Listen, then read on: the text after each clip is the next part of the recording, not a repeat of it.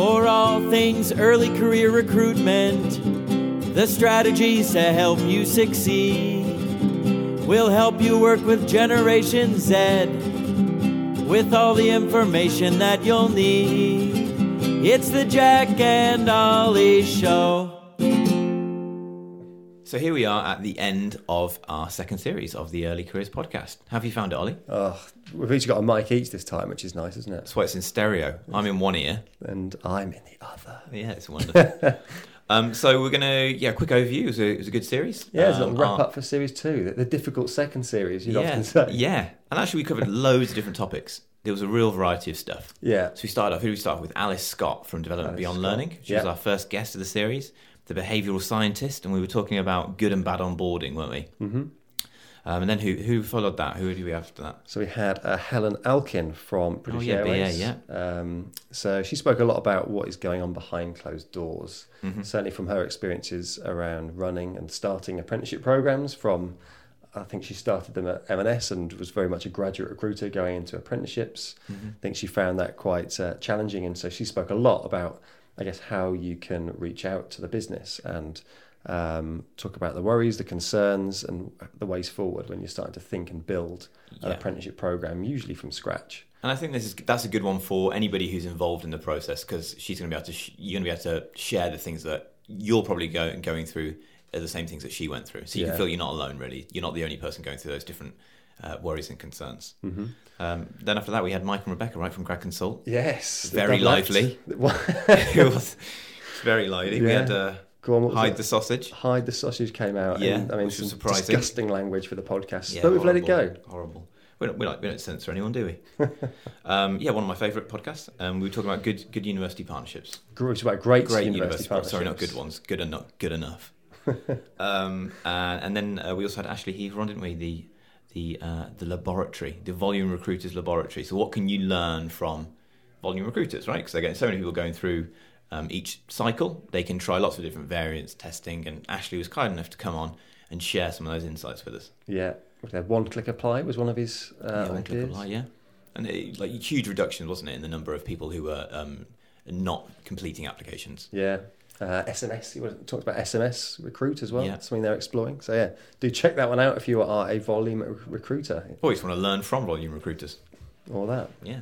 Um, sandwiched in between, uh, we also had one from Lord Holmes. Oh yeah, on the road, right? The first one out outside of this micro studio. yeah, no, that was that was brilliant. Going out on the road um, to Parliament. Yeah, really great, interesting guy, doing some really great stuff, right? Yeah, I mean, certainly, I don't want to detract from the people we've had on so far, but Mm. he's certainly the most famous, uh, probably Best swimmer. best swimmer. What did he have? Something like nine golds, five silvers, and one bronze. Yeah, which he was apologetic for. Apologies for the bronze, not the golds. No, yeah. Um, but yeah, I'd say it was quite inspiring to meet him. Um, he spoke quite emotively, very passionately um, about uh, the injustice of unpaid internships, and yeah, he's he was very interesting talking about how in today's society, how someone should give of their labour for no return, and Yeah. just how historic. Uh, and I think he used the term Edwardian or something like that, uh, and how we shouldn't be in that sort of place in the type of world we're in today, and we should be trying to harness young people at what is their most difficult time in their careers, when they're probably most vulnerable, and they're getting taken advantage of most in that period.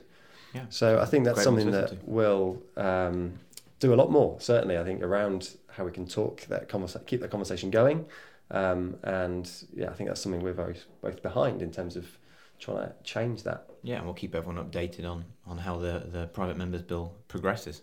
Yes, Uh, then we had a bit of a change up, didn't we? We had Janet on, Janet Colledge. we did. Yeah, A bit different from some of the other ones because we were really taking a deep dive into schools and colleges and careers provision um, and the Gatsby benchmarks and how, as an employer, um, you could work uh, more closely with schools and colleges in order to help them with their goals and therefore help yourself with your own particular goals. yeah. Yeah, the Gatsby benchmarks were interesting. Always we pick up on four, five, and six as the ones. Yeah, oh yeah, my favourite. of all the benchmarks. Yeah, all the, all the benchmarks. Um, yeah, I think the ones four, five, and six are most relevant to employers. Uh, Yeah. Well, they're all relevant to employers and Yeah, helping career which is but- linking careers to the curriculum, employer encounters, and work experience. Oh, that is bang on. Yeah, and he's, he's not even read that Yeah, either. it's got it up here. So Um, before Janet, we had uh, Simon Ashworth from oh yeah, of course. ALP, Yeah, um, which we pronounced was ELP, by the way. A Alp, but it's not. It's A E L P, um, which is the Association of Education and Learning Providers. I think I've got that right. Um, so yeah, his topic was around demystifying training providers, which I think he did a bloody good job of actually, because Yeah. they're very complicated. There's lots going on. I think that's It's what changed a lot, hasn't it? And it looks like it's still going to change. Yep. Uh, with and I guess with two and a half thousand different training providers out there, I think it can be very difficult to think about which ones to choose. Which actually leads us on to uh, series three, um, which we'll talk about in a bit. Um, but before we go any further, the final uh, podcast in series two was with Dave and Rowena. Dave and Rowena. Oh yeah, TMP. TMP. Yeah, they're exciting research which we discussed. Yes, they spoke very much about uh, degree apprenticeships. Uh, I think uh, Rowena had done a, a webinar fairly recently uh, using the topic of is graduate recruitment dead? Yeah, ten thousand data points they had from Yeah. 135 different employers. So Um, yeah, a really uh, nice in-depth piece that we, we discussed the merits and what might change and. I think that actually plays really nicely with what Simon was talking about in terms of the, potentially the funding and, and how that might change in, in the coming years. Yeah. Well, if it will, I mean, it's Oh, it might not. speculating. Yeah, exactly. I mean, one thing Simon was saying is that um, for uh, there's going to be some sort of kind of protected areas that the government are looking for. So STEM, it could be young people. So actually, we could find that maybe some types of um, apprenticeship funding is are dropped, but it's likely actually in this particular space, the early career space, to be one of the areas that's more likely to potentially be protected. Yeah. Yeah, indeed. Um, I think that is the roundup of series two, which has been uh, a quick series. It's been very insightful. I think we've learned, I personally have learned a hell of a lot. From Yeah, I, I think just cool. these. I think this was just so there were so many different types of people in this series with Yeah. whole whole different you know different angles and uh, yeah, I really enjoyed it. I think that's what I enjoy most about the podcast yeah, is those really different um, you know topics, things that I don't know about, you know, um, jumping in there. And we'd just like to say thank you to everyone for for listening. We really appreciate it. Yeah. And I guess we hope that all the topics we talk about, I mean, we again, we set up the podcast to help, I guess, share lots of different discussions that happen within the industry and share that knowledge with everyone because Hmm.